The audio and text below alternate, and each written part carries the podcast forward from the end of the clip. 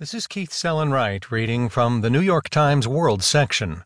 UN chief visiting Somalia pleads for aid to avert famine, by Hussein Mohamed and Sewell Chan.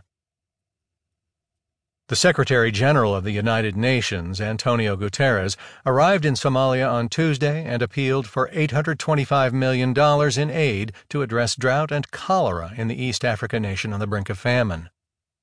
Guterres said the money was needed to help fight